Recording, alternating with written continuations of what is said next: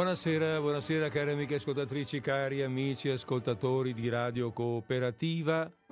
Buona, buonasera. Eh, mi sto chiedendo se mi sentite, abbiate pazienza un momento che devo verificare una cosa qua. Sì, mi pare mi pare che ci stiamo muovendo e avevo, avevo necessità di un, di un, controllo. Va bene, allora ci stiamo muovendo, quindi siamo registrati, stiamo andando, stiamo, si, mi state ascoltando, sono ben contento di ciò. Siamo su Radio Cooperativa, oggi è il 6 dicembre 2022, questo è Disordine Sparso, io sono Federico Pinaffo, stiamo per andare in onda ancora qualche secondo.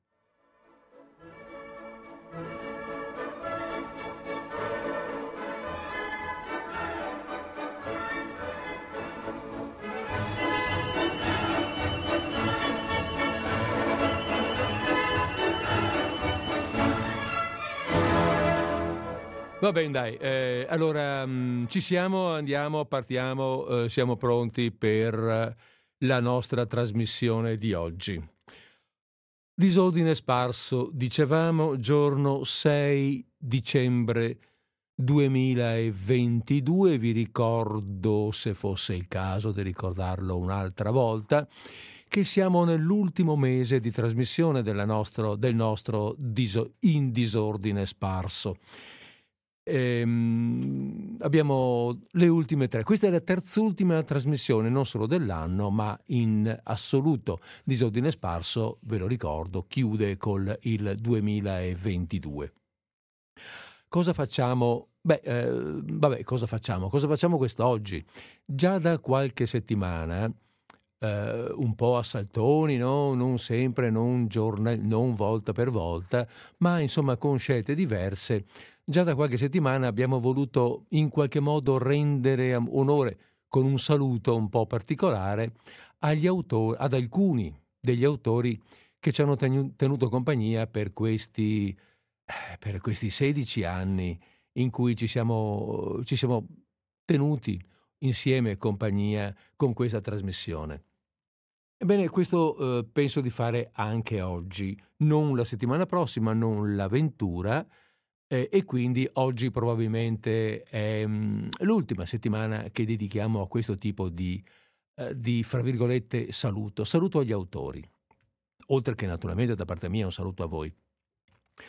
Eh, gli autori che ho scelto questa volta sono, fanno parte di quella raccolta dalla quale già, ehm, già nei primi mesi dell'anno abbiamo letto qualcosa e sono, è una raccolta di 25 racconti di narratori veneti, una mm, vecchia edizione del Gazzettino che eh, ehm, appunto riassumeva, riassumeva questi racconti, vecchia edizione intendo del 1981, quindi insomma quarantina d'anni, non è poco.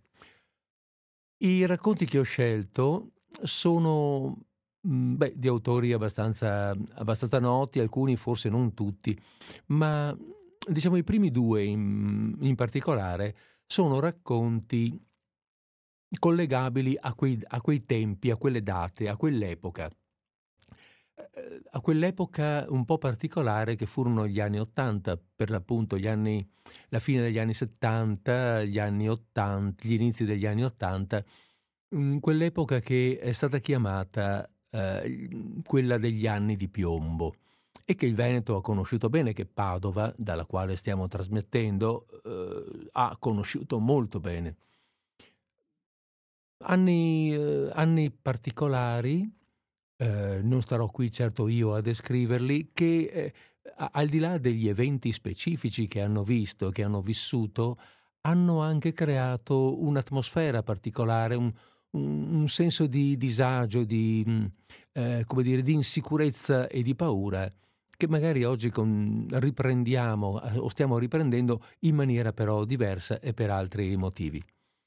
Il primo racconto che eh, vorrei leggervi è di Carlo della Corte. Carlo della Corte è stato uno mm, scrittore, eh, nato nel 1930 a Venezia morto nel 2000, Mm, è stato uno, sì, uno scrittore, giornalista, è stato un giornalista televisivo anche, ha scritto delle raccolte di poesia, eh, critico cinematografico, esperto e critico di fumetti, autore di fantascienza, mh, mm, ha vinto alcuni premi letterari, insomma un personaggio che nei suoi 70 anni di vita eh, si è fatto conoscere e ha eh, molto, molto scritto. Questo racconto si intitola L'attentato e, mhmm, come dire, nasce in un momento abbiamo detto, no, abbiamo parlato degli ho ho nominato, ho accennato gli anni di piombo, ma questi attentatori ai quali adesso andremo a dare un'occhiata, capire un po' chi sono, sono dei soggetti un po' strani, un po', un po' particolari, un po' fuori tempo massimo, ecco, mettiamola così. Dovessimo parlare in senso ciclistico, diremmo che sono dei soggetti che arrivano fuori tempo massimo, sull'onda di un, di un, di un per sentirsi giovani, un, sull'onda di un certo sentimento. Allora, allora vediamo un po'. Eh, teniamoci pronti a partire. Teniamoci pronti a partire eh, con il solito sistema nostro, ovvero con un po' di musica.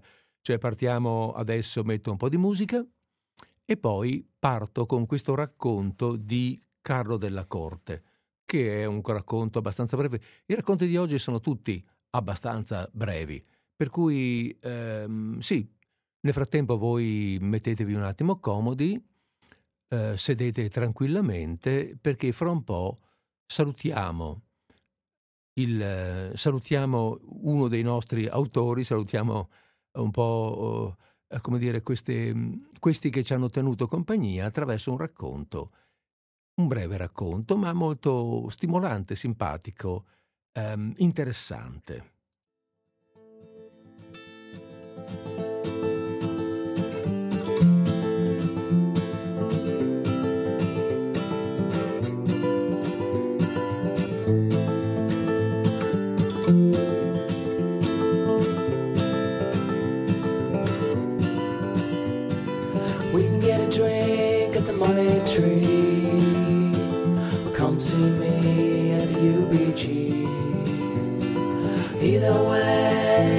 It's okay. You can get home on the subway. In my mind, not so fine. Most of the time, beneath the North Hollywood skyline. North Hollywood skyline,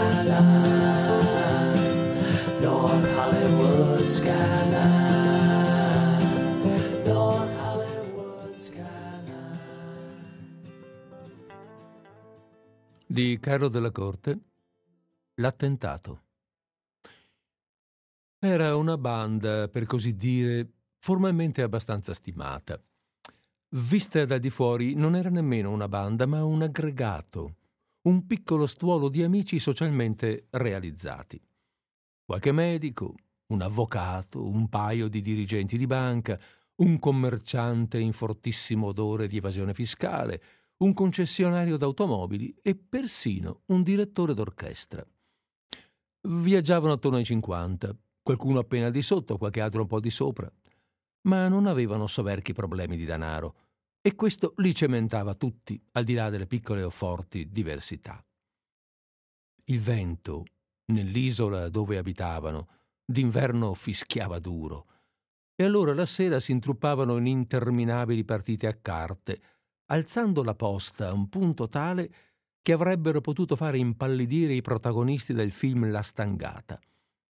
Qualcuno ne usciva pesto, in effetti, ma più per gli alcolici ingurgitati che per il danno economico. Domani sarebbe stato un altro giorno, con altri incassi, sia pure di segno e matrice diversa. Spiavano tutto quello che il mondo, nelle sue anche troppo veloci rotazioni, poteva offrir loro. Leggevano voracemente certi centoni ispirati alla liberazione sessuale e li mettevano rozzamente in pratica, ma sentendosi raffinati, con reciproci non gelosi scambi di mogli. È da dire che le signore in questione passavano pomeriggi quasi interi tra sartorie, estetiste, parrucchiere. Erano tutte egualmente e inutilmente graziose, anche se avevano figli ventenni.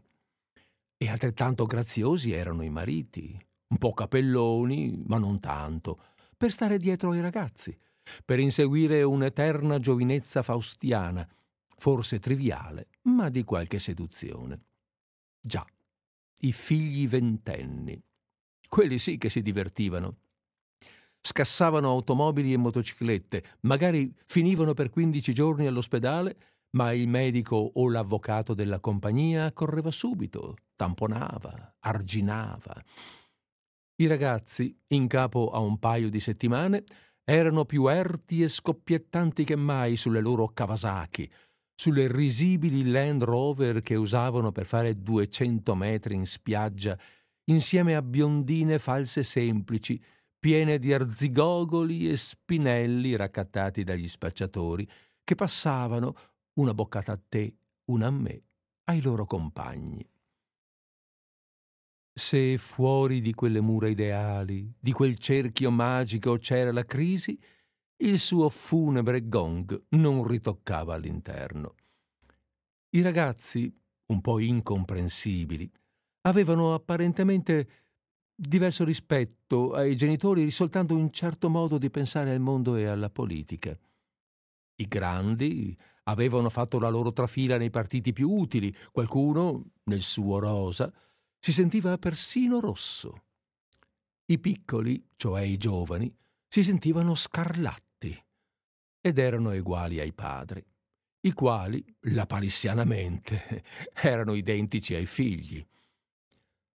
Certo che nell'isola con il vento spirava anche la noia. Giochi di carte e giochi erotici erano stati tutti consumati. Anche l'enologia di classe e la gastronomia scopiazzata sulle ricette divulgate dalle riviste con un maggior numero di pagine in carta patinata erano ormai consumate. I grandi, un po' truccati da giovani, avevano anche assaggiato gli spinelli. Che insoddisfazione, santo cielo! Ma allora perché questi ragazzi avevano quella bella grinta da padroni del mondo? La risposta, a cercarla umilmente, sarebbe stata soltanto questa. Loro sì che erano giovani davvero ma gli altri non ammettevano di essere vecchi. Leggevano di quanto accadeva nelle università, dove vecchie idee di violenza, più o meno ben riverniciate, scuotevano tutto, anche i muri, se scoppiava una bomba. Si sentivano i vecchi out, scavalcati e bruciati. Erano sempre i giovani a sparare per bacco. E loro, i vecchi giovani, con i loro riporti, i maglioncini da ragazzuoli, che diavolo ci stavano a fare? Il direttore d'orchestra, un tipo con tanta forfora che durante i concerti sfarfallava come neve davanti agli allibiti spettatori delle prime file, aveva fatto persino, ma quasi per scherzo, il partigiano. Nessuno osava dirlo, ma tutti capivano che battere in breccia la nuova gioventù con le sue bombe Molotov e le sue P-38 e magari i suoi Scorpion, richiedeva un rapido aggiornamento. Una notte discussero a lungo. Avrebbero formato tra loro, mogli comprese, una bella cellula eversiva. Di destra o di sinistra? Erano molto incerti, ma infine decisero che la faccenda aveva aspetti più importanti. Il direttore d'orchestra, che si chiamava Cervino e aveva maggior pratica di mondo, pensò a procurare qualche arma. C'era un corista noto a tutti che in un garage della terraferma collezionava armi, così come un altro trapassa farfalle con gli spilloni.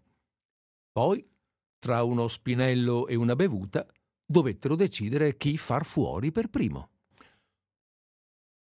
Gorgogliando, soffocando con la mano un ruttino quasi inconsistente, Cervino, che era, lo ripetiamo, più uomo di mondo di tutti, suggerì il presidente di quella regione. Se si muovevano loro, non potevano mica accontentarsi di sgarrettare qualche professore d'università. Giusto, no? Tra una tartina al caviale e una al salmone, scelsero anche il nome dell'organizzazione.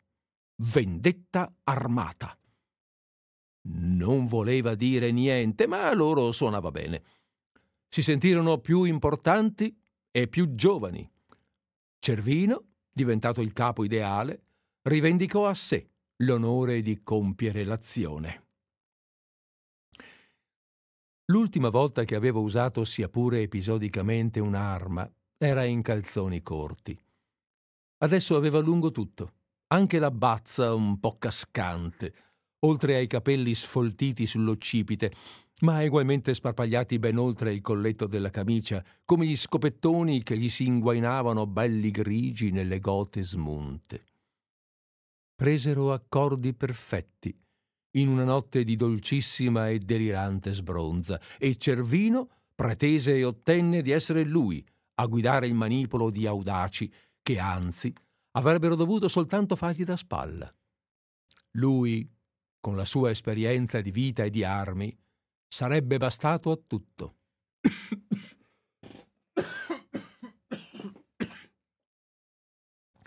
Il sole era impagabile quella mattina mentre Cervino, con il rigonfio della P38, i baffi finti, i capelli tagliati e sbionditi, si avvicinava al palazzo della regione. Tutto calcolato. Il presidente sarebbe uscito entro pochi minuti. Ah, oh, la mano non gli sarebbe tremata, lo avrebbe fulminato subito. Con la coda dell'occhio spiava i complici, anch'essi vagamente truccati, come poveri guitti, tutti a bordo di un mezzo motorizzato, pronti a coprirgli le spalle dopo il delitto. Ecco, il presidente, con il suo goffo gessato, stava uscendo. Cervino non fece nemmeno in tempo, mezzo sbronzo com'era, a estrarre il cannone che gli gonfiava l'ascella. Un poliziotto, più vecchio di lui, grigio e panciuto, lo aveva prevenuto, bucandolo con sei colpi, tutti centrati. Cervino rimase steso in un lago di sangue. I suoi insospettabili complici si squagliarono. Oggi hanno ripreso a giocare a carte, fumare spinelli, scambiarsi le mogli. Cervino fu inumato con poco onore e nessuno dei suoi amici abituali si fece vedere ai funerali. Ci si ricordò che sui trent'anni aveva avuto un esaurimento nervoso. Si parlò di recrudescenza del male. Peccato, un così bell'ingegno, come avrebbe detto Petrolini. Spiegarono che aveva tentato di uccidere per delirante vendetta non gli avevano affidato la direzione artistica di un teatro. Nessuno ebbe il fiato di smentire. Peccato.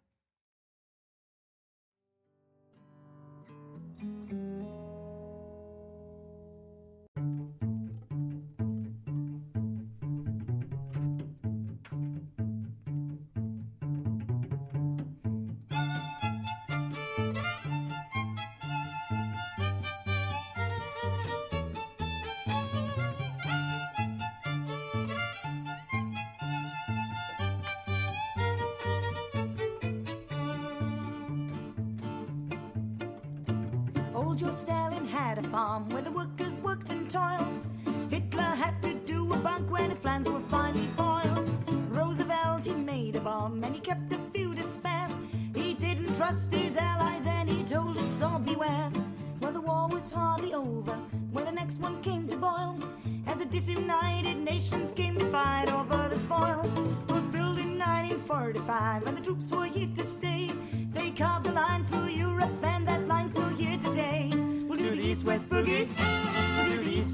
Boogie at the Berlin Wall. We'll do the east-west boogie. We'll do the east-west boogie and we'll still be tall. Do the east-west boogie and it ain't no fun at all.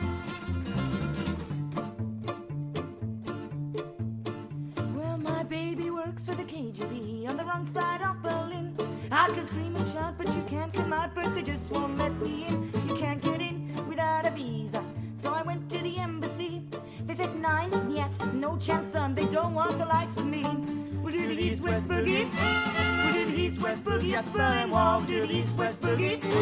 We'll do the east west boogie. I'm still big tall. Do the east west boogie and ain't no fun at all.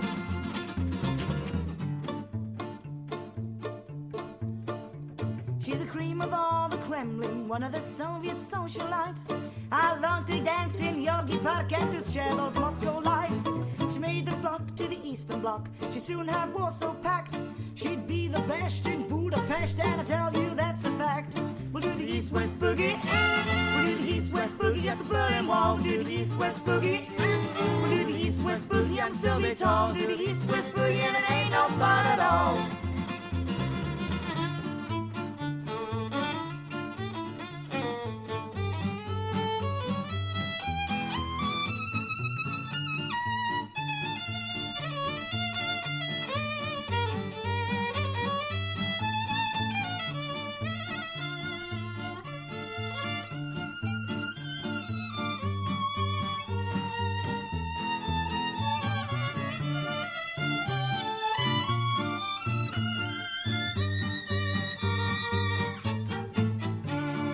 To open up relations, sign a backdoor too. Starting for in the Cold War, there's so much we can do. I want to keep the red flag flying, the old red, white and blue. Do the East-West boogie. Bene, ehm, eh, abbiamo fatto questa nostra breve pausa. Abbiamo sentito la prima storia, la storia di questi, questo racconto mh, molto ironico su questi, ehm, come dire, presunti brigatisti, su questi rivoluzionari, come vengono definiti, chic, no?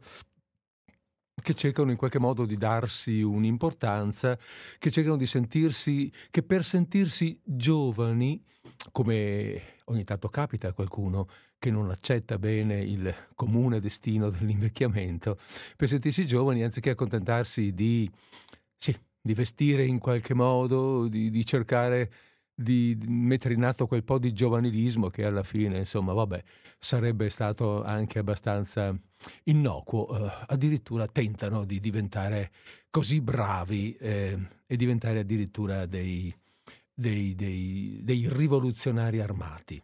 Ma, eh, come avete visto, eh, hanno fallito. Bene, mh, avrei, anzi, diciamo, andiamo avanti. Andiamo avanti col prossimo racconto. Eh, Scusate, siccome vedo che c'è, ehm, forse c'è un tentativo di chiamata, ma non riesco bene a capire. Guardate che è aperta la linea allo 049 880 9020 ed è questa alla quale eventualmente rispondo io direttamente da, da qua. Bene, dicevo andiamo avanti. Andiamo avanti con il prossimo narratore e prossima, eh, il prossimo racconto. Il prossimo narratore allora è Ferdinando Camon. Camon eh, è un nome molto noto, scrive, su, sui, scrive, sui, giornali, lo vediamo abbastanza frequentemente anche sui giornali locali. È un autore, è, è del 1935, è, quindi oggi è una persona piuttosto anziana, è vivente comunque, nato a San Salvaro di Urbana in provincia di Padova. Eh, vabbè, insomma, è noto, sappiamo, è un narratore, poeta, saggista, eh, giornalista molto attento agli sviluppi della cultura e del costume contemporaneo, molto legato alla civi- alla, dire, allo studio, alla conoscenza così, delle civiltà contadine ehm, perdute e, e Perdu- oh, scusate, perdute o non perdute per quanto riguarda appunto questa sua continua ricerca e quindi un po' come dire richiamate alla memoria da questi autori, fra cui Camon è uno dei più importanti, che eh, effettuano, che, che, girano, che ricercano e riportano alla luce queste, mh, queste, questi sentimenti, queste eh, culture così eh, estranee per certi versi al progredire dei tempi. Ma il racconto che leggiamo oggi non ha a che fare con questo. Il racconto che leggiamo oggi è un racconto impostato mm, su un'atmosfera, quella che vi dicevo prima, non tanto l'atmosfera attiva del, della rivoluzione, del, dire, del, del, piombo, fra virgolette, ma eh, un'atmosfera che gira attorno a queste cose che succedono eh, e e che in qualche maniera incidono, anche se non ci toccano direttamente, ma incidono sulla nostra vita, incidono sul, sul modo di interpretare il mondo che ci sta attorno. Allora, il titolo del racconto è L'uomo che vive nelle fantasie e, e lo attacco subito, visto che eh, la, il, dire, l'intervallo musicale lo abbiamo già fatto e quindi di Fernando Camon, L'uomo che vive nelle fantasie.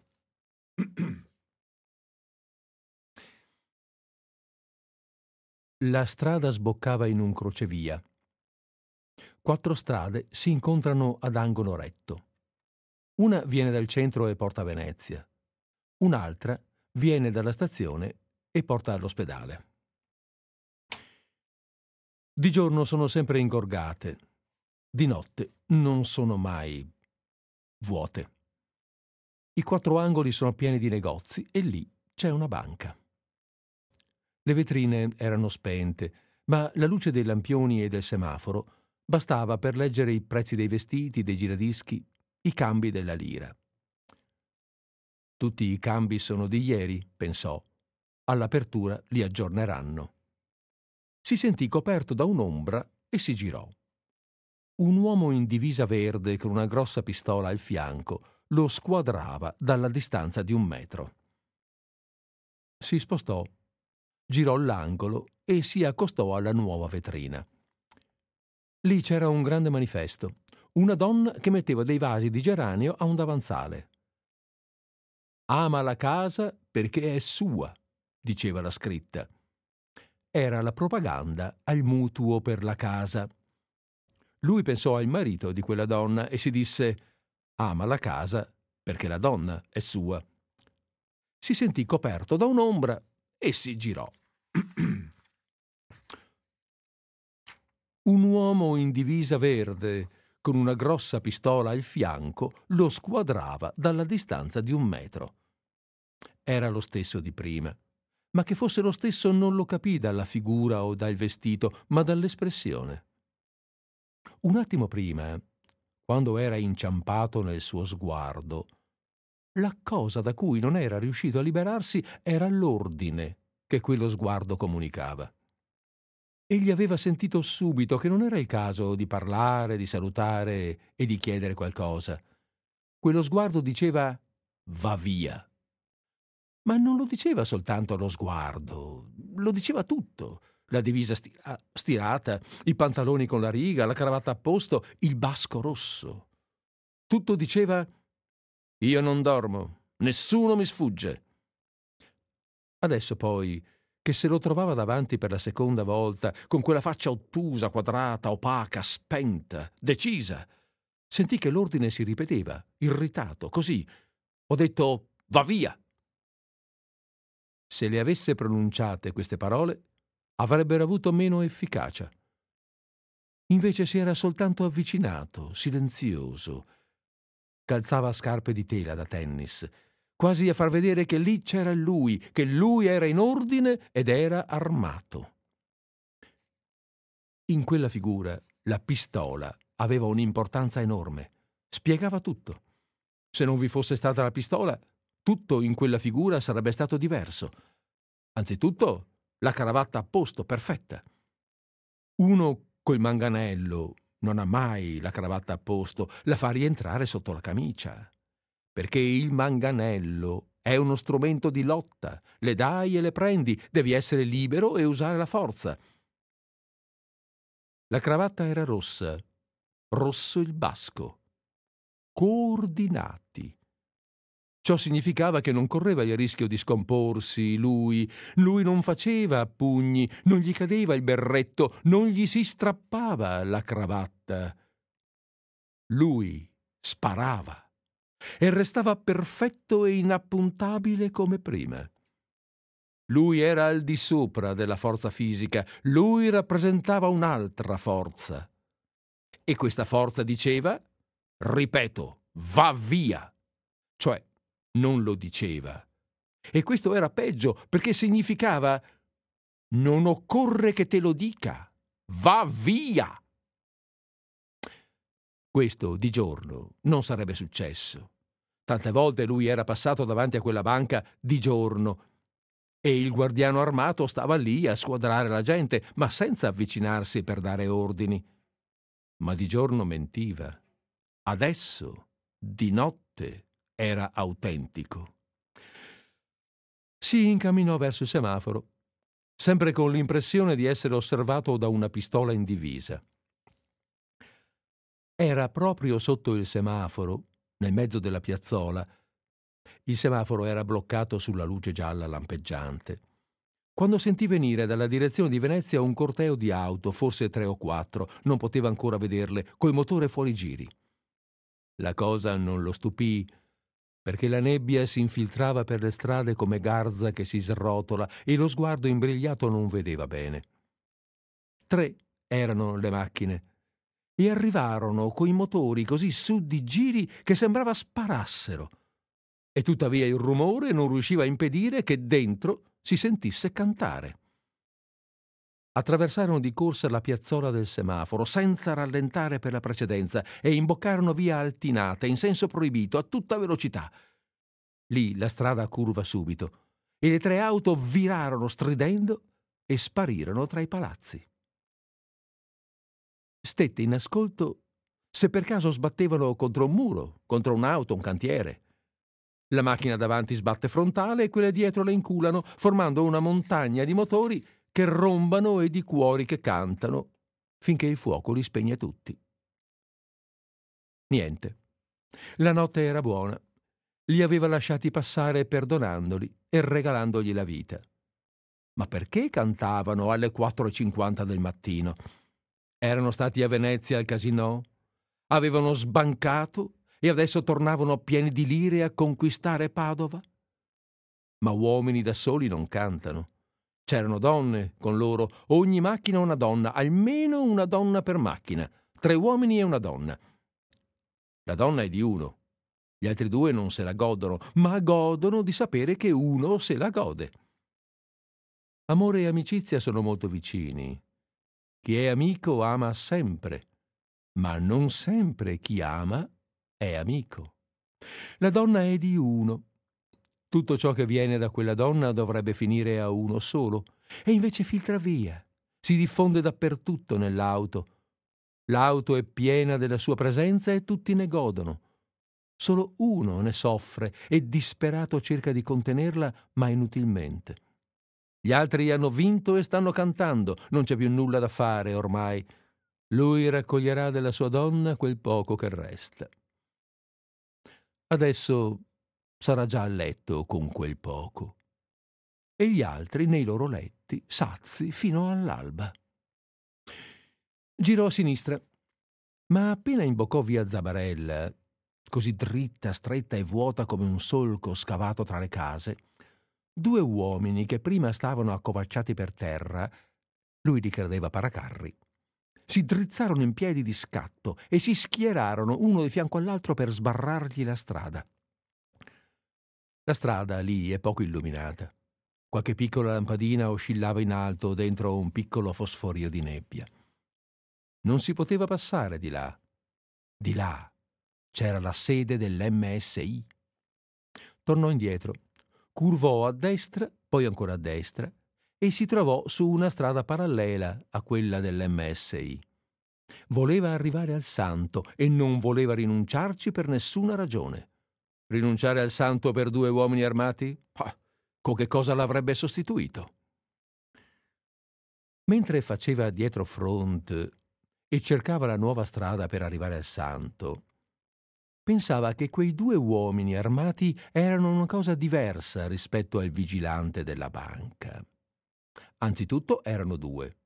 E poi questi non dicevano va via, ma dicevano guai se vieni. Questi non rioccupavano un campo invaso, questi lo tenevano prima dell'invasione.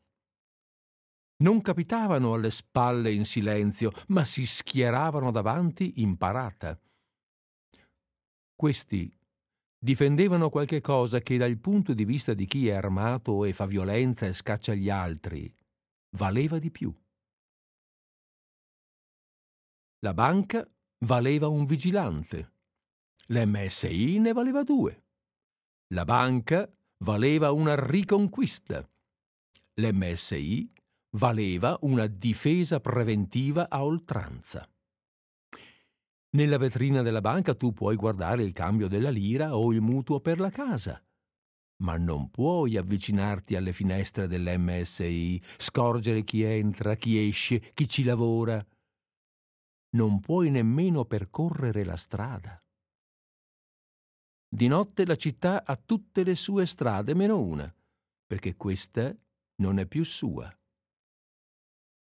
Ma non è solo la città che di notte perde libertà siamo un po' tutti. Non siamo liberi. E di notte questa verità viene a galla. Girò verso destra. Senza averlo previsto si trovò in piazza Insurrezione. È la piazza fascista della città fatta da Mussolini. Palazzi quadrati, facciate ottuse e piatte su cui la fantasia si è incriccata. Pareti rettilinee, finestre incassate, muri spessi come se ci abitassero titani, e gli uomini che abitano lì. Uno usciva adesso a passeggio col cane. Il cane scodinzolava per il freddo, si accostava a un pilastro e alzava una gamba. Sono infelici e meschini come tutti. Il cane aveva finito e trottava via, scotendo la testa. E l'uomo gli reggeva il guinzaglio, restando immerso nel sonno. Li vide sparire presto a una curva. Li vide ritornare quasi subito, imboccare il cancello da cui erano usciti e svanire su per le scale. Dalla stessa strada veniva adesso un gruppo di ragazzi, un piccolo gruppo, quattro o cinque, quattro, non cinque, che erano appena sbucati nella piazza e si bloccarono. Si guardarono attorno con calma e con sicurezza, fermi, uno accanto all'altro.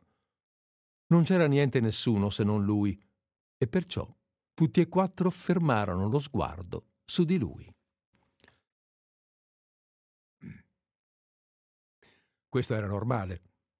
Però c'era qualcosa di strano in quello sguardo, come se quello sguardo non volesse soltanto vedere. Uno, in fondo al gruppo, masticava e quindi era un gregario. Il secondo era un po' più piccolo ed era il più calmo di tutti, proprio calmo e quello era il capo. Quello che era davanti era davanti per caso o per errore. Infatti, lentamente si scostò, si parò a fianco del capo, poi fece un altro passo indietro e gli passò alle spalle. C'era qualcuno nella piazza. Il capo doveva vedere e decidere. Il capo guardava e quello sguardo diceva Devo decidere se lasciarti qui o distruggerti. Egli sentì che su di lui stava per essere pronunciata una sentenza e che quella sentenza riguardava il reato di trovarsi di notte in quella piazza. Uno di notte sta a letto e dorme. Di notte la città ha i suoi padroni, come questi che gli stavano di fronte, e lo potevano lasciare o distruggere. Lui non aveva alcuna colpa.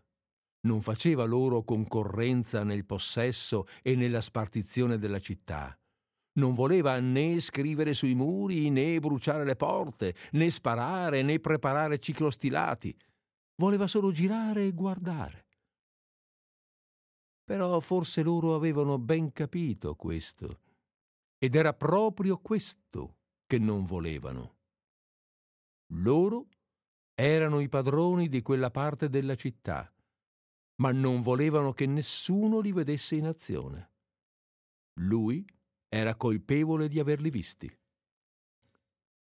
Per estinguere la sua colpa, si ritirò lentamente, camminando sotto i portici nell'ombra, e puntò in direzione del santo. Je lui disais des histoires pour cacher ses tracas, de sa peau lui faire croire la couleur chocolat.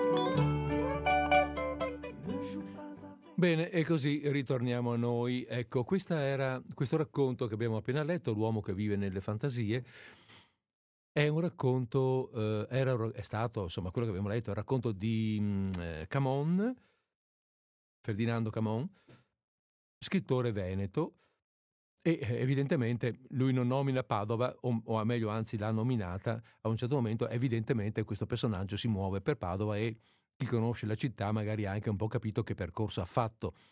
Eh, passa davanti, ehm, vabbè, c'è un certo incrocio indicato, lì c'era una banca, poi adesso poi fa quel poi percorre via mm, quella via lì, poi gira dall'altra parte, arriva in piazza Insurrezione, insomma l'abbiamo un po' riconosciuto, ma tutta l'aria che si respira di una certa apprensione, paura, di, di- di questi incontri notturni fatti di sospetto e di, eh, e di prevaricazione anche, sono tipici di un'area, di un momento, di un periodo in cui eh, una persona che si muove di notte per strada dà ehm, soprattutto sospetto, in alcuni casi poi dà anche fastidio, per carità.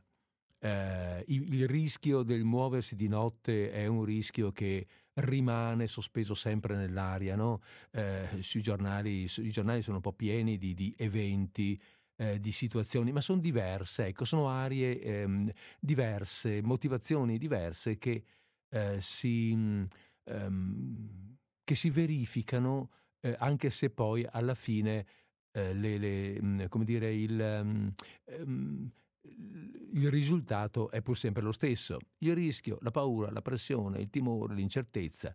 Eppure viaggiare di notte sarebbe... camminare di notte per una città è una cosa che io trovo molto bella, una cosa mh, davvero...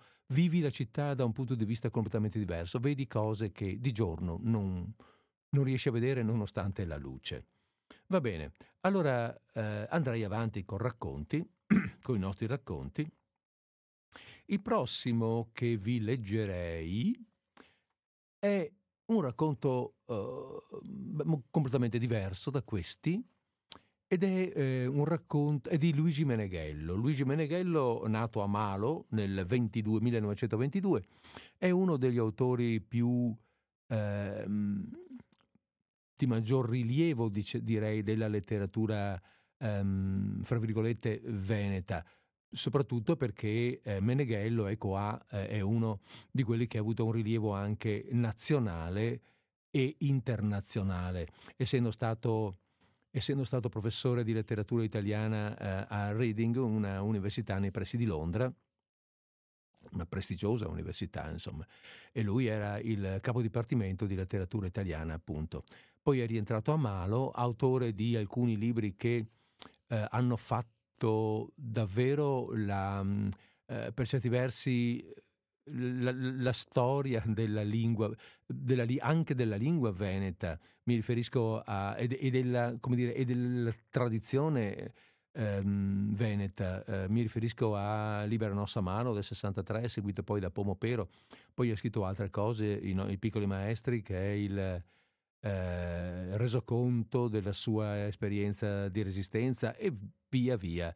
Eh, saggista, mh, mm, autore, autore molto, molto ampio, insomma. Eh, in questo racconto che leggiamo adesso parla di, eh, parla di, di, di, sentimenti molto umani, eh, di mm, carriere ricercate, non trovate, di soddisfazioni e insoddisfazioni che a volte cerchiamo e, e dalle quali non, non riusciamo a, a, a venire fuori. Mm, vite che non sanno bene cosa vogliono. Beh, insomma, vabbè, dai, ve la racconto perché sicuramente letto è meglio che, ran- che raccontato da me. Vi dicevo prima che il 049 880 9020 è aperto, naturalmente come d'uso. Durante la lettura lo tengo spento, ma sappiate che quando finisco di leggere, ve lo ricorderò, riapro la lettura. allora vediamo un momentino di partire con questo racconto di Luigi Meneghello che si intitola per un amico elegante.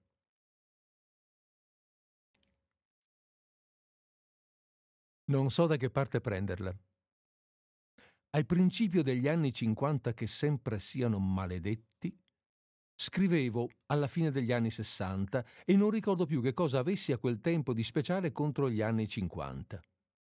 Vidi a Padova, trascrivo, i prodromi di ciò che stava per accadere finiti gli studi, alla mia classe, con il suo gruppo di classi adiacenti.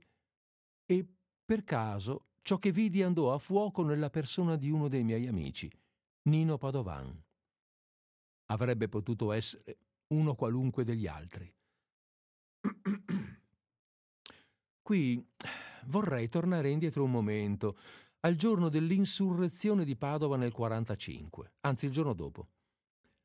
Finita la guerra, entrai nel primo cortile del Bo e mi venne incontro dal secondo cortile un altro dei miei amici, Valerio Vespa, vestito come sempre di nero e accennando un sorriso.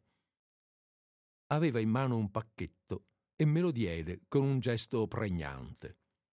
C'era dentro una bomba a mano di quelle italiane, che parevano normali barattoli di latta, ma ogni tanto esplodevano. Ovviamente l'aveva tenuta in serbo, o sapeva dov'era, durante la guerra civile. E mi è facile immaginare il meccanismo di attrazione e di FIFA legati per lui a questa audacissima cosa, di avere a disposizione in tempo di guerra una bomba vera. Mentre il mondo a Vespa non parve mai del tutto vero, né in guerra né in pace.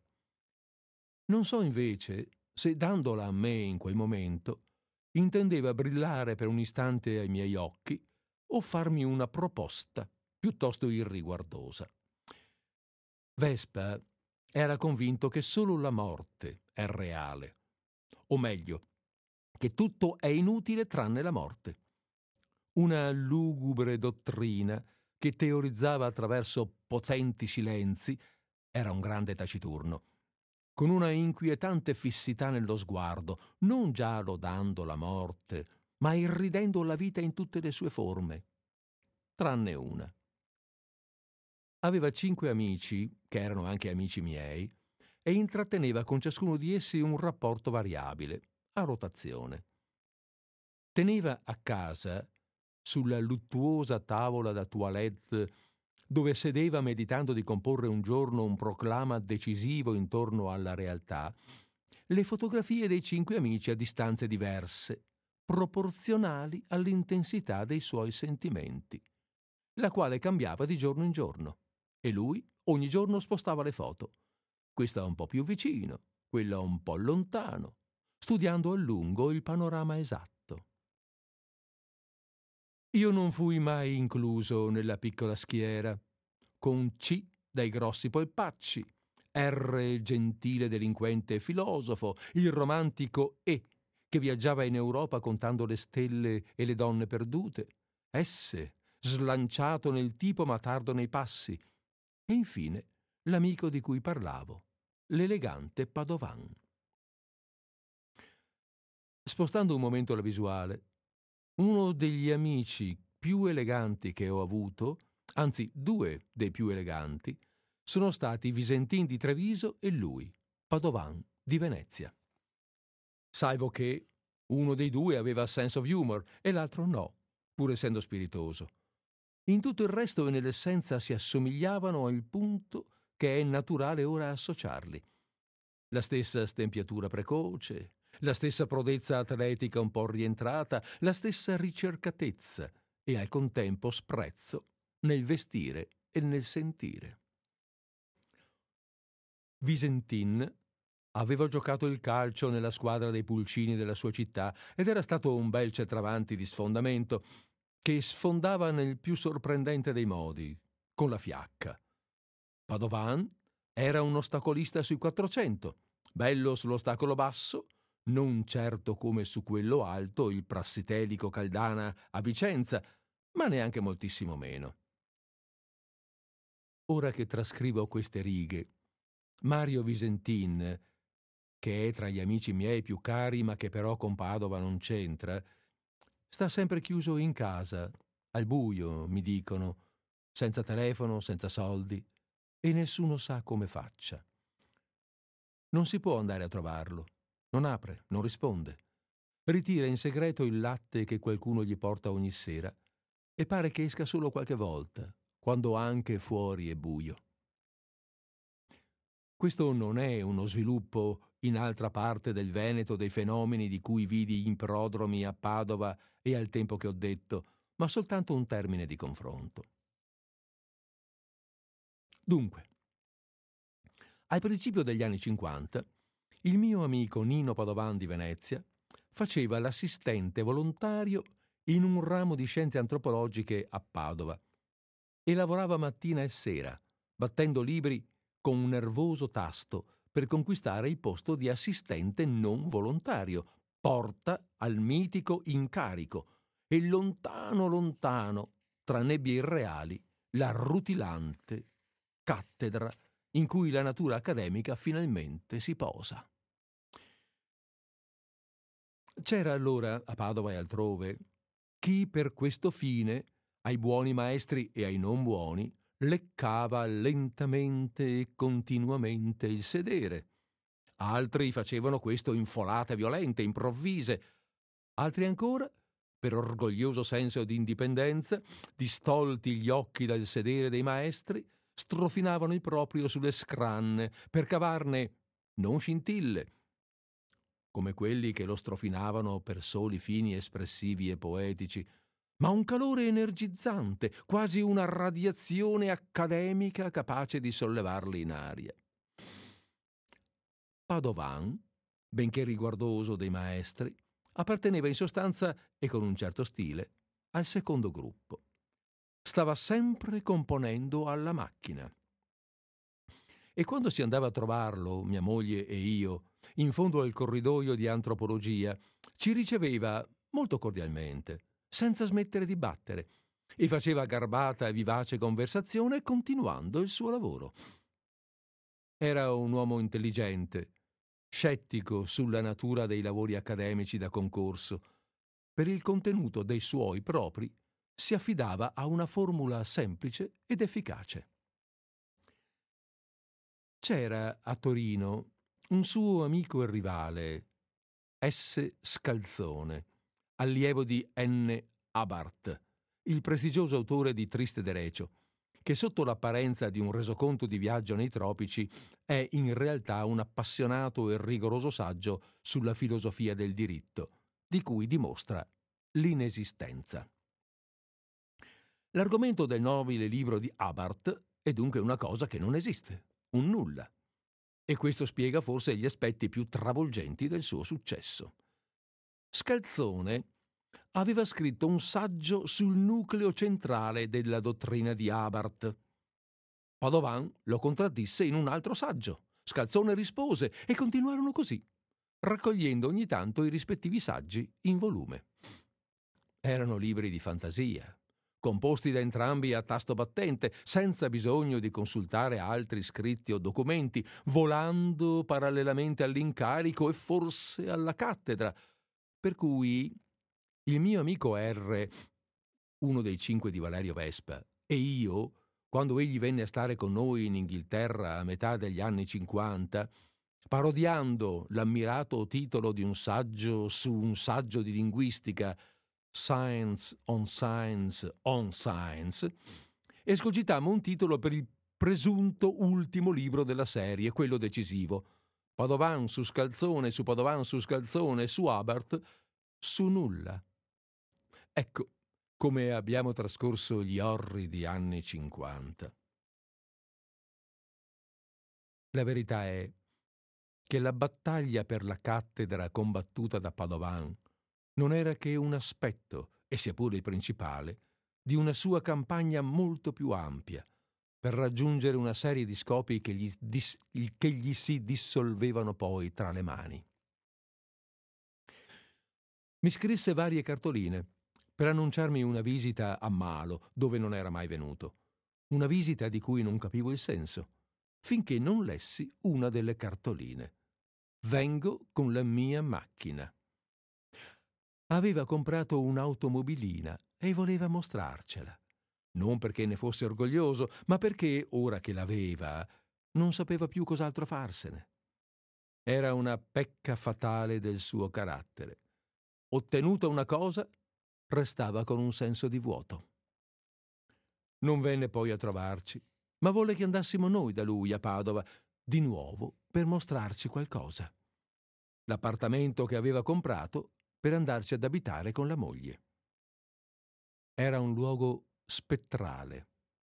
Il fatto stesso che ci fosse, e che ci fosse dietro una moglie che lì non vedemmo, era inquietante. Così si perdeva l'Italia. C'erano mosche morte sopra i mobili nuovi. C'era un'aria di muffa sotto vetro. Non so più l'indirizzo, neppure la zona. Ci andammo di notte in comitiva, non ricordo la pianta. Dei mobili ricordo solo che parevano morti come le mosche. Un tinello glorificato, molto costosi per allora, inutili. C'erano lì altri aspiranti assistenti. Parlarono tutta la sera delle automobiline che aspiravano a comprarsi. La frase era quella. La scoperta della Volkswagen da parte dell'intelligenza veneta, versione cittadina dei discorsi di caffè in paese. Tecnicamente più scadente, la Volkswagen è solida. Per i ricambi è meglio la Fiat. Tutte e due consumano poco. La Volkswagen è più comoda, la Fiat è più commerciabile. Le rotelle giravano. Pensavo a N. Diodati, arcaico mediatore di macchine a Vicenza, nome del luogo pio. Quello sì, che era un uomo. Nel mestiere faceva fatti e pochissime parole, sempre quelle perché era balbuziente. Anche in fatto di politica e di costume era così. Si imbalbava ancora di più dalla rabbia. Solo rotti accenti gli uscivano di bocca, molto più vicino allo spirito dei nostri grandi moralisti antichi che non i professori che li studiano, forse non ci vuol molto. Appassionato schernitore della società italiana fatta e in fieri, lavoratore potente, maniaco, delle sue nostre speranze, spietato chirurgo. E con tutto questo? Io sentivo quella sera che a Nino Padovan i frutti della sua lotta per la macchina, per l'alloggio, non piacevano. Pareva incredibile. Forse in fondo gli interessava solo la dura cattedra, quando si è congiunto a quella, il cuore si riposa. Lo persi di vista, Padovan. Trascorsero alcuni anni. Le cose d'Italia fecero il loro sviluppo. La sua carriera esplose, andò al concorso, telefonarono una sera. Lo aveva, come si dice, vinto. Era in cattedra. Il giorno dopo doveva partire per le vacanze.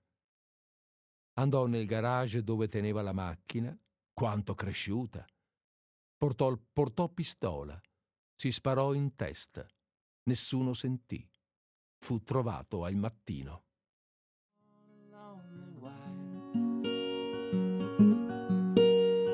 Eyes in the rearview mirror. She slides side to side. She don't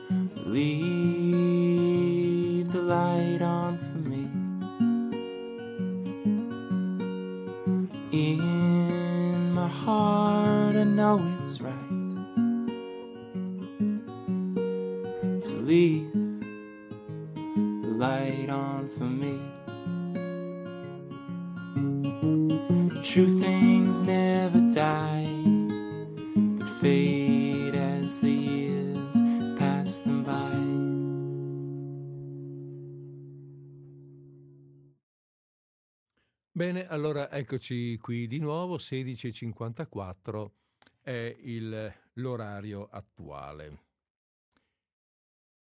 Stavo prendendo nota di alcune cose. Va bene, allora siamo quasi pronti per l'ultimo racconto. L'ultimo racconto che se lo leggo mh, occupa, ci, ci prende fin quasi la fine della, la fine della, della, della trasmissione alle 17.20, ma guardate che in questo momento la linea telefonica allo, allo 049 880 9020 è aperta, metti caso che qualcuno voglia fare una telefonata per un commento, un saluto, che ne so io, una, mm, una critica, un'idea, un- una chiacchiera, un canto, un grido, un urlo, un pianto, un riso, eh, ancora per pochi secondi siamo disponibili. Nel frattempo, in questi pochi secondi, vi informo che il prossimo racconto sarà quello di Gino Montesanto. Gino Montesanto è nato a Venezia nel mm, 22 ed è morto nel 2009 a Roma, in verità. Siccome la madre era romagnola, eh, diciamo che è un veneto romagnolo, ha passato lungo tempo in Romagna in realtà e poi eh, ha lavorato a Roma. Eh, ha, scritto, mm, ha scritto romanzi, ha scritto eh, racconti, mm, ma prevalentemente direi proprio mm, eh, eh, romanzi più che altro. Giornalista, particolarmente sensibile alla problematica politica e sociale, eh, ha scritto varie note. mm, vabbè, insomma, è un autore che ha scritto parecchio, ha lavorato parecchio, anche se probabilmente eh, è meno noto di altri. Questo suo racconto, dal titolo L'invito, è, mm, bah, eh, esce un po' dalle narrazioni che abbiamo sentito finora ed è la descrizione di una giornata, diciamo, è la descrizione di un blando eh, ehm, corteggiamento, mm, un po' particolare, un po', un po' fine. Ehm, metto su un attimo di musica, scusate, perché, eh, perché mi serve e fra un minutino, pochi secondi, meno di un minuto, parto.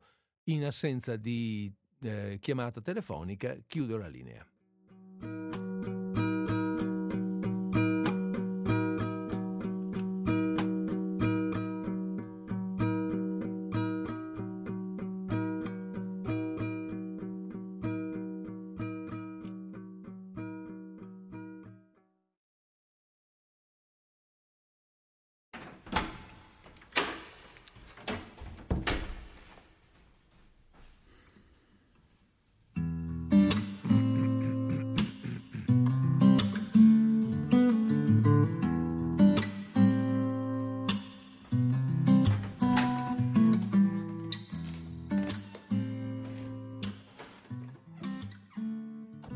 Montesanto, l'invito. Era spuntata lungo il sentiero accanto a Quinto che le indicava il posto. Dopo pochi passi, Quinto torna indietro e la donna spicca una leggera corsa sino alla riva del mare. Si curva per togliersi i sandali, si bagna i piedi e quando riprende, dopo una sosta inspiegabilmente lunga a camminare, sembra non avere più fretta. Da dietro gli occhiali da sole la osserva venire avanti. La borsa e i sandali nella stessa mano, come se per un ripensamento o per qualche altro motivo esitasse. Ha i capelli stretti alla nuca. È tanto armoniosa e giovanile quanto più egli si sente in declino. Gli sembra di averla già vista. Ma quando l'ha incontrata e dove? Può darsi sia una delle solite smorfiose. Per fortuna firmerà quel che deve firmare e se la sbrigherà presto. Sì, ha già avuto a che fare con lei. Brevemente, un semplice scambio di poche frasi, qualche sguardo ha dato assegno durante una pausa di lavoro quando girava l'astrogallo. Un momento tuttavia di quelli che si ricordano, perché era rimasto confuso da quel volto, da quegli occhi. Bruna, sicura di sé, della propria bellezza, forse un po' altera. Era d'inverno, non faceva freddo. Lavorava in esterni dalla parte di Panico. Ormai a pochi passi.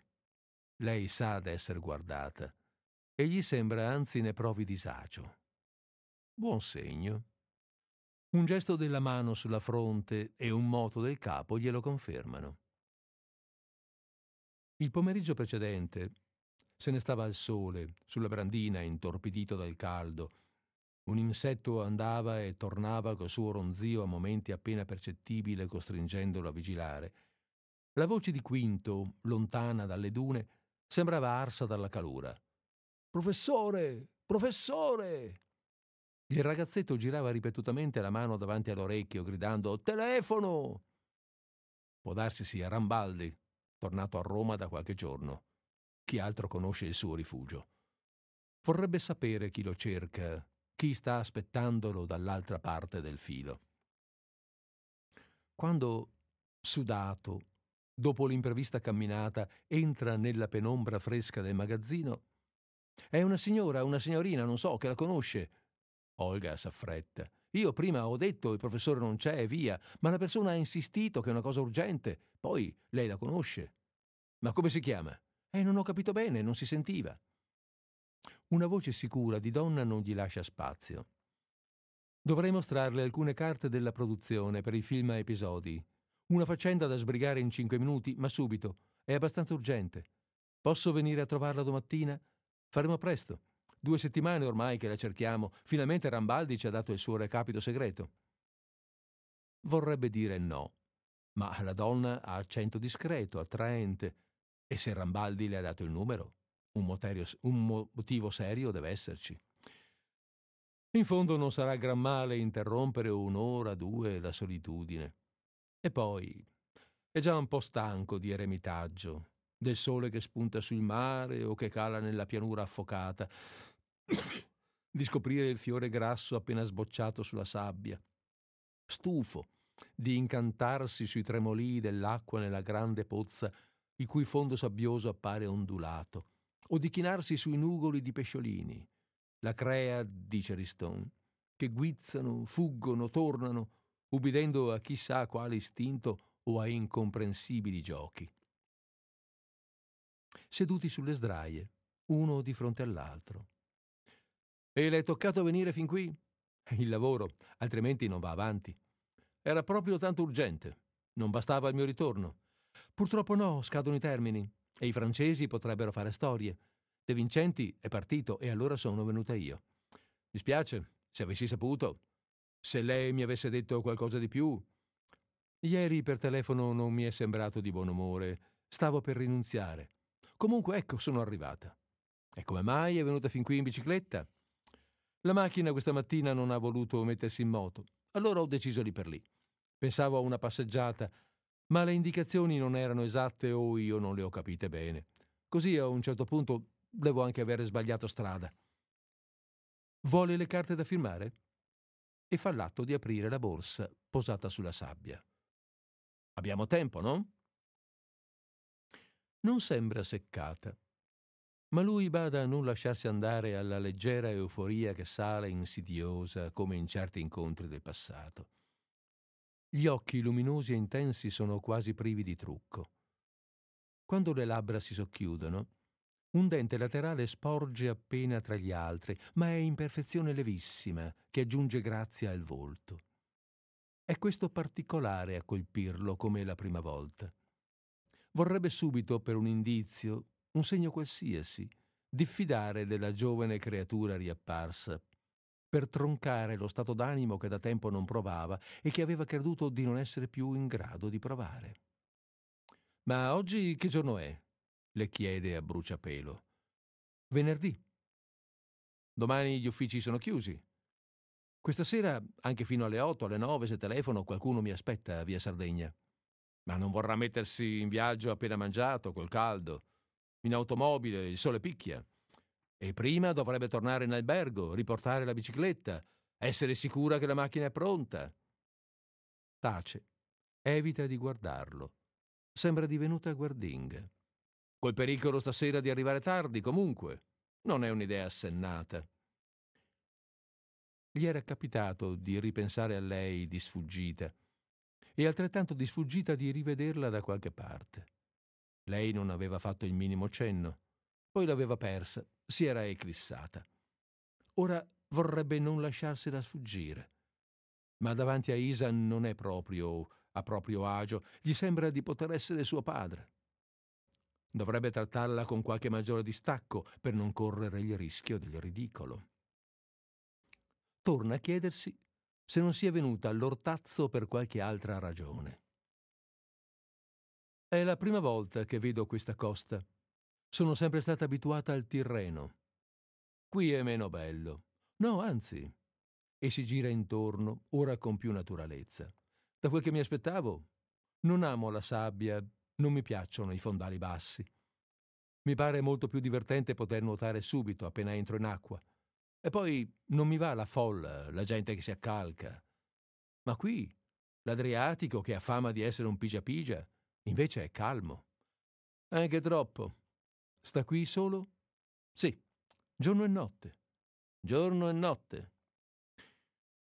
Vorrebbe dirle che è stanco del fruscio del pioppo, mentre giunge attutito sul far della sera l'ininterrotto ronzio degli autocarri, delle macchine, lungo il rettilineo della Romea. Di osservare i passeri che, spiccato il volo dalla pineta, piroettano, slittano nell'aria sino a posarsi con improvviso fremito d'ali sulla sabbia, saltellandogli intorno in un becchettio frenetico alla ricerca delle briciole. E non ha paura? Di chi? È un posto isolato. Rambaldi è stato qui un po' di giorni e ci siamo fatti compagnia. Lo so. Di giorno il tempo passa abbastanza bene, con calma. La sera, invece, è un po' lunga. Ascolto la radio in terrazza, al buio per non farmi beccare dalle zanzare, se non c'è troppa umidità. Nel buio si vede meglio e i rumori, anche i più insignificanti, diventano nitidi. Potrei andare all'Oriente, accanto all'antro della mercanzia, non so se hai notato, c'è la pista da ballo. La sera col jukebox se la passano, ci va un po' di gente. Ma preferisco semmai pescare nel capanno. Di sera, anche di notte. o la mattina presto presto. All'alba, lungo la riva, incontro Riston. Riston è un vecchio simpatico, chiacchiero con lui. E poi guardi. Accenna a due giovani che camminano abbracciati lungo la riva. Qualche coppietta passa. Quelli che arrivano fino qui, ma sono rari, anche se non si vede altro che pineta e spiaggia, si spingono ancora avanti per un bel tratto, fino alla foce. Lì però c'è il guado difficile e se ne tornano indietro. Tutte le mattine s'alza presto. Mi sveglio alla prima luce. Ormai mi sono abituato. Faccio come mio figlio. Quando era bambino, a 5-6 anni, voleva ci alzassimo tutti con lui. Ma come? Voi non sentite il giorno? diceva. Mi preparo il caffè, mi infilo il maglione e sulla sdraia aspetto che appaia il sole. Oppure passeggio, se ci sono quelli della tratta vado da loro e loro mi danno il pesce appena pescato. C'è molta strada bianca per arrivare fin qui. Credevo che la nazionale continuasse lungo la costa e invece a un certo punto è come se piegasse sempre più verso l'interno. Perché qui dove siamo un secolo fa c'era acquitrino e prima ancora c'erano saline, distese di saline, quindi zanzare, malaria, posti dove si veniva solo a caccia, la strada segue il vecchio tracciato che è poi quello della Romea, dei pellegrini che scendevano verso Roma. Aquileia, Pomposa, Ravenna. Di là della nazionale ci sono le terre della Bassa, quelle che Cesare dette in premio ai suoi soldati. Nel pieno della campagna, ancora adesso, una strada si chiama il Decumano. La guarda. Vorrebbe carezzarla, starle disteso accanto. Lei non può non essersene accorta. Perché ieri, dopo la telefonata, non è venuta direttamente? Ero stanca. E poi Rambaldi mi aveva avvisato che è meglio non affrontare subito l'ultimo tratto. Oggi mangerà con me. Preparo io, se si adatta. L'aiuterò. D'accordo. Ma prima possiamo fare un bagno. La donna non ha falsi atteggiamenti di difesa. Sembra secondarlo per naturale simpatia, senza calcolo né moine. Non è mai stata a pescare? Mai. E allora perché non resta? Il posto c'è. La stanza dove ha dormito Rambaldi. No, non è possibile. La leggera piega rimasta sulla fronte vuole manifestare reale disapprovazione? Posso riaccompagnarla in albergo e prendere la valigia. Solo una borsa, precisa sottovoce come stesse per convincersi, e continua Adesso Potrei essere già sulla via del ritorno se non stessi ancora qui a darle retta. Ma non ha detto che era sua intenzione dedicare qualche ora a Ravenna. Sì, ma se non riuscivo a rintracciare lei, perché non era più necessario avere fretta. Bastava una telefonata. Questo però non è avvenuto. Telefoni allora che non mi ha trovato. Inventiamo una piccola bugia. E domattina ce ne andiamo a Galla Placidia, San Vitale, Sant'Apollinare in bicicletta, passando per la pineta, oppure, se vuole, con la 500. Vedrà, una bella passeggiata in mezzo al verde, all'ombra, senza stancarci. Il cane, come altre volte, si è avvicinato e lo guarda con la lingua in fuori. Nella ciotola che è solito lasciargli sull'ultimo scalino non c'è più acqua. Di malavoglia si alza per andare fino a casa. Al ritorno Isa non c'è più. Ci sono i suoi jeans, la camicetta, buttati sulla sdraia. Lei in acqua, già avanti, che nuota. In un moto improvviso di gioia irrefrenabile, spicca la corsa e si butta in mare anche lui.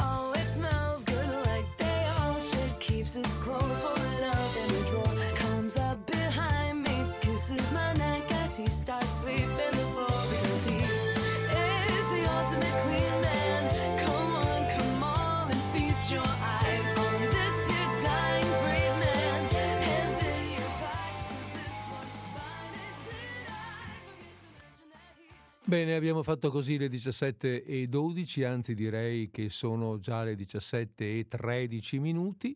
Stiamo andando verso la fine della nostra trasmissione, della terzultima trasmissione di eh, Disordine Sparso. Mi sembra una cosa importante, dai, dopo 16 anni, la terzultima, insomma, ha un certo valore, un certo peso, dirlo così mi fa un certo non so che, ecco.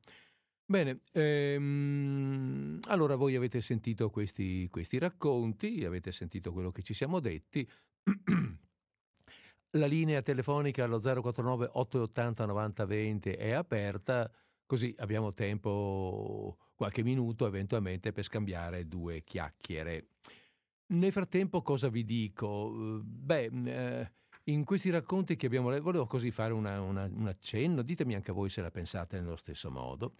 Questi racconti che abbiamo letto, che abbiamo letto oggi, direi che eh, i primi due, quelli legati un po' a quell'atmosfera un po' cupa, uno più ironico, l'altro più severo, eh, ehm, sì, legati, dicevo, all'atmosfera un po' cupa degli anni di piombo, erano abbastanza narrativi, no? racconti veri e propri. Quello di Meneghello, eh, Meneghello è un autore che quando vuole è molto, eh, molto immediato, usa anche linguaggi, scritture, forme sintattiche eh, volutamente legate alla, mm, alla, parlata veneta, anche se magari scritti in lingua, eh, in italiano, però le forme sintattiche sono legate spesso, non sempre, quando vuole lui, alla parlata veneta, ogni tanto si sente che è un professore, ovviamente, e lo fa volutamente. In quest'ultimo racconto, questo che abbiamo letto, pur essendo un racconto, eh, è un racconto molto, molto triste e piuttosto pesante anche, molto riflessivo no? Sul, eh, così, sulla psicologia delle, delle, persone, su certe eh, paturnie che ci facciamo, sulla corsa per ottenere qualcosa che quando ci sei arrivato poi non sai più cosa fartene. E quindi insomma un racconto abbastanza interessante, però probabilmente scritto in maniera un po' raffinata, non, non sempre agevole, ecco, non sempre immediato al, all'ascolto. L'ultimo racconto invece mi è sembrato abbastanza agevole da questo punto di vista.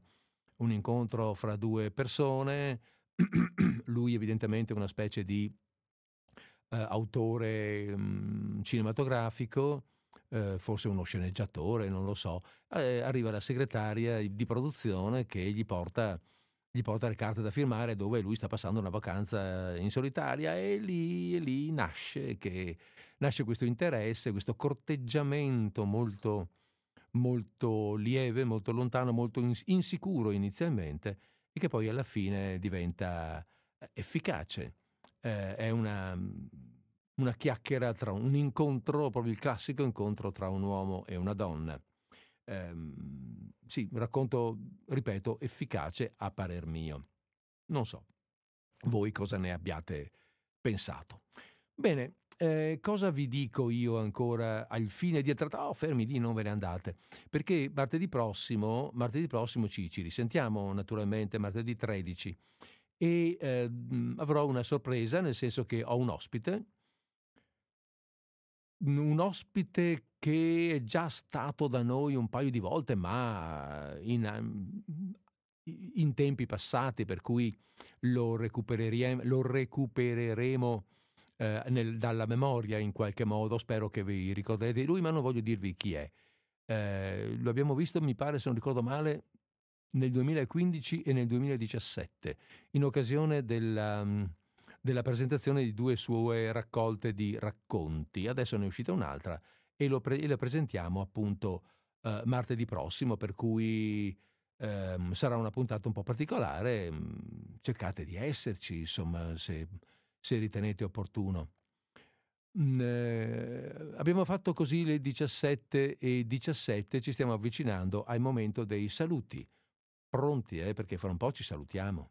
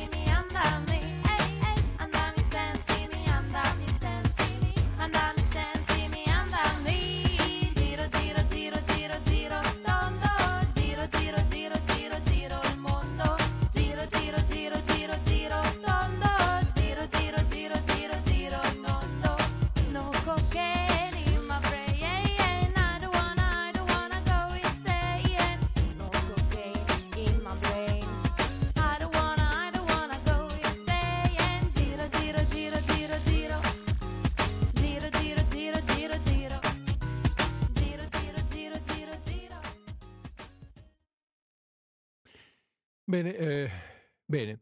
Allora la canzone è finita e, e sta per finire anche la trasmissione di oggi. Bene, mm, eh, a questo punto è il momento dei saluti. Questo è il momento, il momento, è l'ultimo minuto e allora è il minuto dei saluti. Eh, vi auguro una buona conclusione di serata, una buona conclusione di settimana. Per quanto mi riguarda, come ci dicevamo poc'anzi, vi do appuntamento a martedì prossimo, stesso posto, stessa ora. Saremo ancora, ancora per la penultima volta in diretta con Disordine Sparso. Avremo un ospite. Spero che ci onorerete del vostro ascolto. Bene, allora dai, Buonasera a tutti e ancora una volta eh, restate in ascolto di Radio Cooperativa e con questo finisco la trasmissione formale perché dopo c'è, lo sapete, l'informale.